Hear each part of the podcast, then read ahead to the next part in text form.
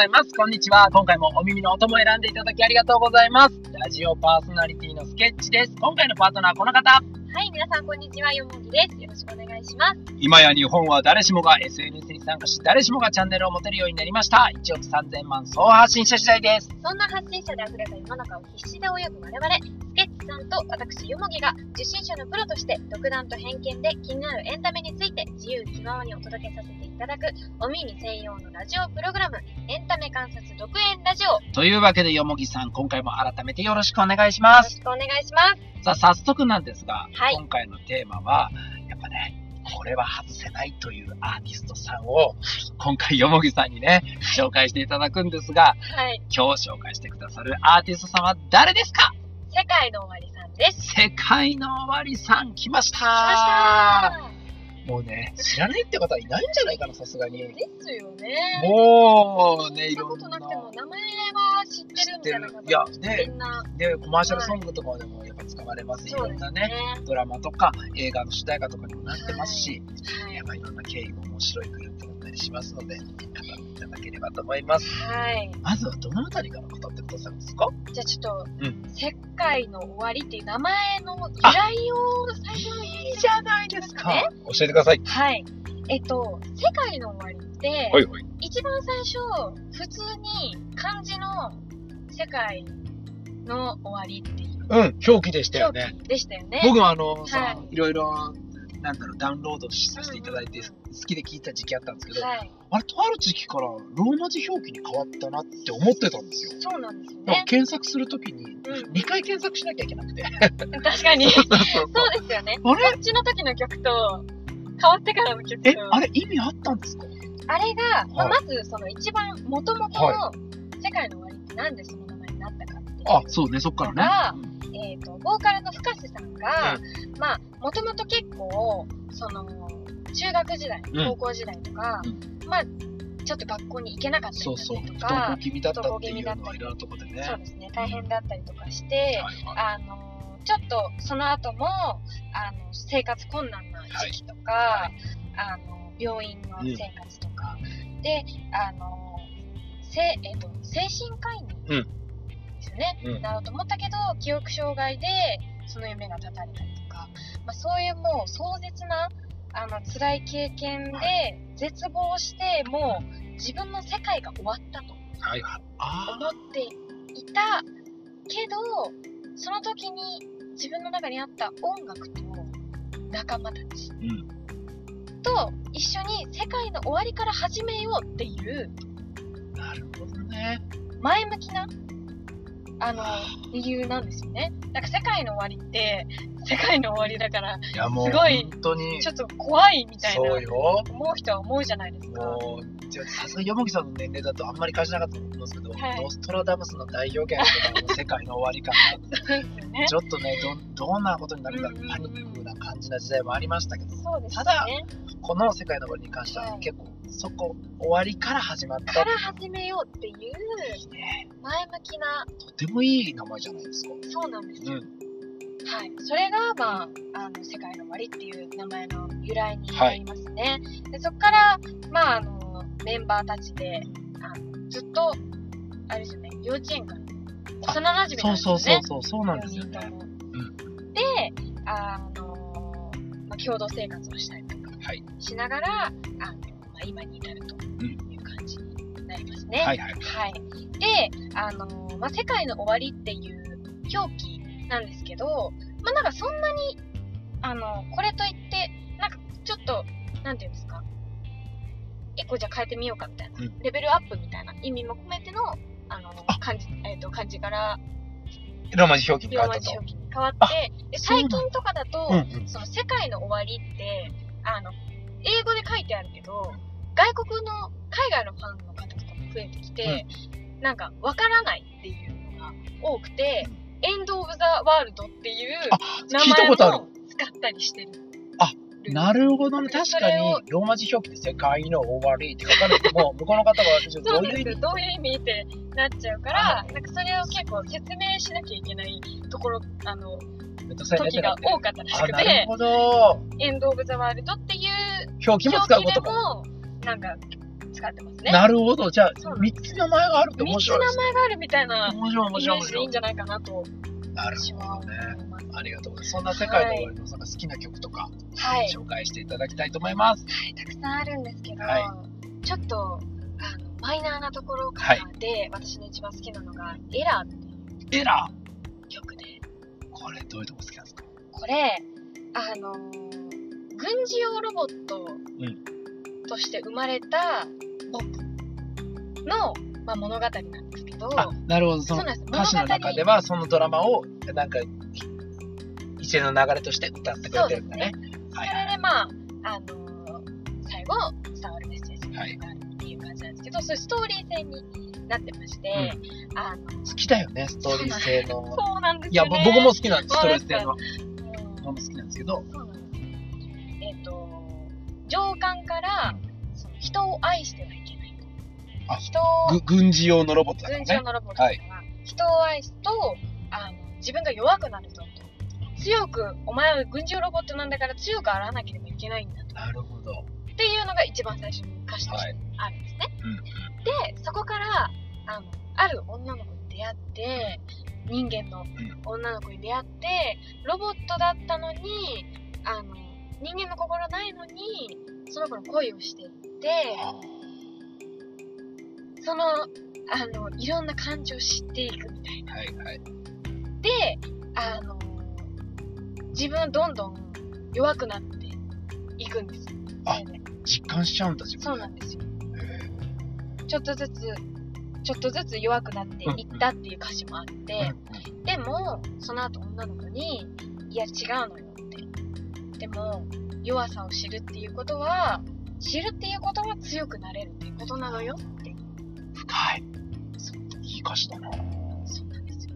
で、この最後が、またその、しょっぱなと同じ歌詞が出て終わるんですね。あの、3フレーズぐらいの、同じのが頭とお尻にあるんですけど、はなんかそれが、ちょっと捉える人には、どっちかなっていう。ああの、女の子が、あの、死ん、あの、死んじゃうんですよ。ああ、そうなんだ。どっちかが死んじゃうんですよ。あだ私それちょっとわかんなくて。捉え方によっては、そのロボの方が亡くなってるようにも聞こえる。聞こえるし取れるし、女の子の方が亡くなってるように聞こえるし。そうなんです。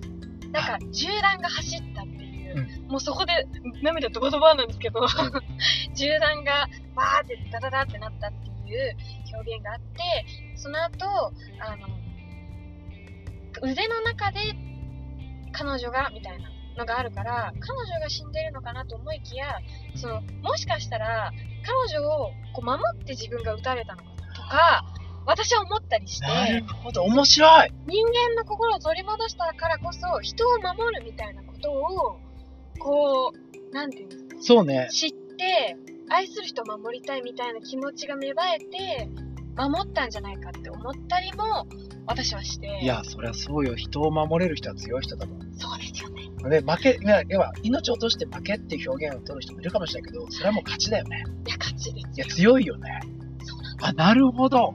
なんかそういうちょっと捉える人にとってはいやいやそこは彼女が撃たれて死んだんだとかって思う人もいるかもしれないし普通にロボット君の方が死んじゃったって思うかもしれないしそれの解釈がちょっと最後の人によって違うんじゃないかないや、これ、エラーは、皆さんぜひちょっとね、URL あったら貼らせていただきますので、皆さんもぜひね、ちょっといろんな楽しみ方できるんじゃないかな。やっぱ歌詞隣に置きながら耳で聞いて、そのライブとかも映像で見たりしたら、そうですねいやー、面白そうですね。はいちょっとこれ僕もいいっすか？えもうぜひで僕もあの、世界の終わりさんすごい好きで、その原因がとか、きっかけがですね、世界の終わりさんが、まだあんまりこの世に知られる前に、そうだ、あの、クラブアースはい。行ったことあるんですよ。そうなんですか？偶然、僕が、まだだから、僕の知り合いが大学生の時だったんで、多分もう15、6、もう20年近く前なのかな ?15、6年前だと思うんですけど、行った原因が、僕の知り合いが音大に通われてて、で、その友達が、えーっと、そこのクラブアースで、ピアノで弾き語りで歌うから、あの、一緒に行かないって言われて、あ、行こうかって、ライブとか好きだったんで、えっ、と、まあ行ったんですね。そしたら、その世界の終わりさんの作ったライブハウスだっていうことで知って、で、その世界の終わりさんは大鳥ですね。やっぱなるほど、なるほもちろん。で、それの、まあ、えっ、と、なんていうんですかね、対バンっていうんですか。あのあいろんなそう、いろんなそのグループが、あの、4組か 5, 5組で、ど。まあ、そう、やるっていうのの、まあ、その2番目か3番目に多分使われたのが、その、僕の知り合いの知り合いのピアニストの方だったんですけど、まあそれで、まあ、長で聞くじゃないですか。で、まあ、言っても、えっ、と、地下の手作りのライブハウスで、ね。えーアクセスとしても、えー、とそこまであのすごく便利な場所というよりかは、あと住宅の中の下みたいな感じだったはいこんなところにライブハウスあるんだっていう印象だったんで、あの今行ったんですね。行った時に、まあ、お客さんまばらだったんですけど、もう最後にその世界の終わりさんが歌った時の、なんて言うんだろう、あの、せなんエネルギーの強さというか、魅力の、なんかね、壊れそうな強さっていうか、あ僕はもうちょっとその時に、うわ、この子かっこいいって。で、その時に深瀬さんが、あのギターを抱えながら曲、一番最後の曲が、まあその、この曲を歌うにあたっての自分の経緯とかっていうので、先ほど言われた、いろんな辛い思いをこういうふうにしてきたっていうのを書いた時に、すごいそれが、グッとくる、マイクパフォーマンスで、無音の中で始まって、で、聴いてください、この曲、パッて言ったのが、ガッと来てたんですよ。それが、なんかこの、えっと、僕は、えっと、とても悪いことをしてしまったことがありますみたいなところにどんな悪いことしたのかなって思ったら、歌ったのが幻の命だったんですよね。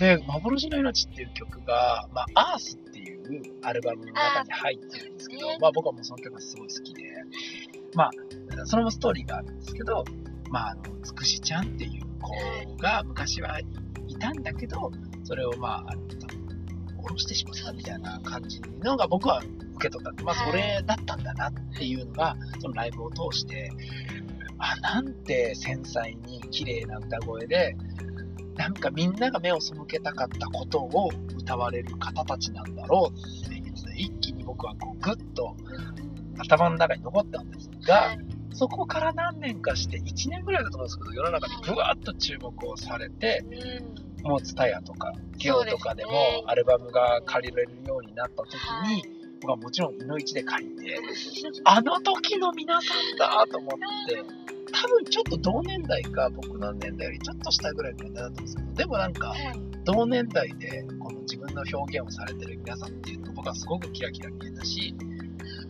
なんか世の中にメジャーデビューするときって、なんか嫌なものをできるだけイメージさせないようにデビューさせるのが多い中で、がその僕たちの抱えてきた歴史も込みで知ってくださいっていうこのスタンスが、歴史ドラマを感じさせて僕はとてもすごい好きだっももちろんね、あの、すごい有名なね、スノーマジックファンタジーとかも好きだし、いろんな明るい曲ももちろん好きなんですけど、かっこいいですよね。かっこいいですよね。なんか、かっこいい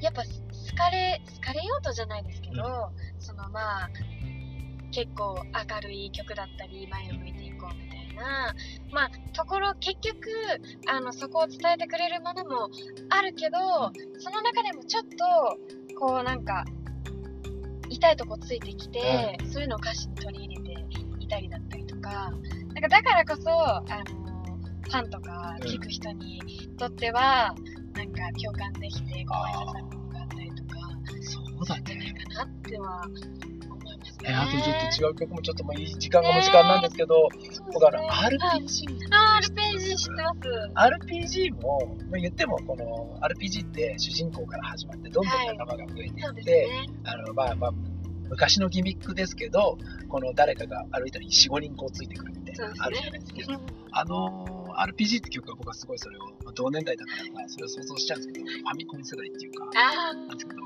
あの歌詞がやっぱり、もうこれからみんなでー、行こうぜっていうのがあるじゃないですか。そうですね。あれを単純に聞いてましたけど、今日のその山木さんが言ってくださった、終わりからみんなで始めようっていうあの曲とかを考えると、やっぱ未来に向かってね、みんなで拳を上げてニコニコ。辛いことは誰だってあると。はい。それを踏まえて、これからどうするかが大事だみたいなのを、なんか、全部の曲から伝わってきますね。そうですよね。そういう解釈をすると。うんいやー、面白いなだからなんか、それがセカオワカラーというか、はい。それが好かれる。終わりって始まりなんですね。そうですね。いいことを言う。いやいやいや、これは世界の終わりさんが言ってることを僕がうん今ちょっと感じて分かりやすく言っただけで。いやー、でも、素敵なバンドをはい。紹介していただきありがとうございました。ありがとうござい。というわけで今回は世界の終わりさんについてよもぎさんに紹介いただきました。再びですがありがとうございました。動画の詳細部分にね、今回紹介しました世界の終わりさんの関連動画などの URL 貼らせていただきたいと思います。どうぞそちらもぜひ楽しんでください。はい。何か絶対この曲も聴いてほしいっていうのがね、1曲で一曲、どうぞ。えっと、マーメイドラプソディっていう。ぜひ皆さん聴いてください。マーメイドラブソティラプソディ。ください。はい。はい、今回もエンタメ観察特演ラジオをお聞きいただきありがとうございました。動画が面白かった、ためになったと感じた方は、高評価ボタンお願いします。で、今後取り上げてもらいたいテーマもそうなんですが、世界の終わりさんのこの曲についてもう10分喋ってくださいっていうのがあれば、ぜひ、ね、コメント欄に埋めちゃってください。お願いしますお。願いします。えー毎日講師を目指して、えー動画の作成させていただいております。チャンネル登録、そして通勤とか、隙間の時間なんかのお供にしていただけたら嬉しいです。本日の独演ラジオここまでです。お相手はスケッチと、よもぎでした。ありがとうございました。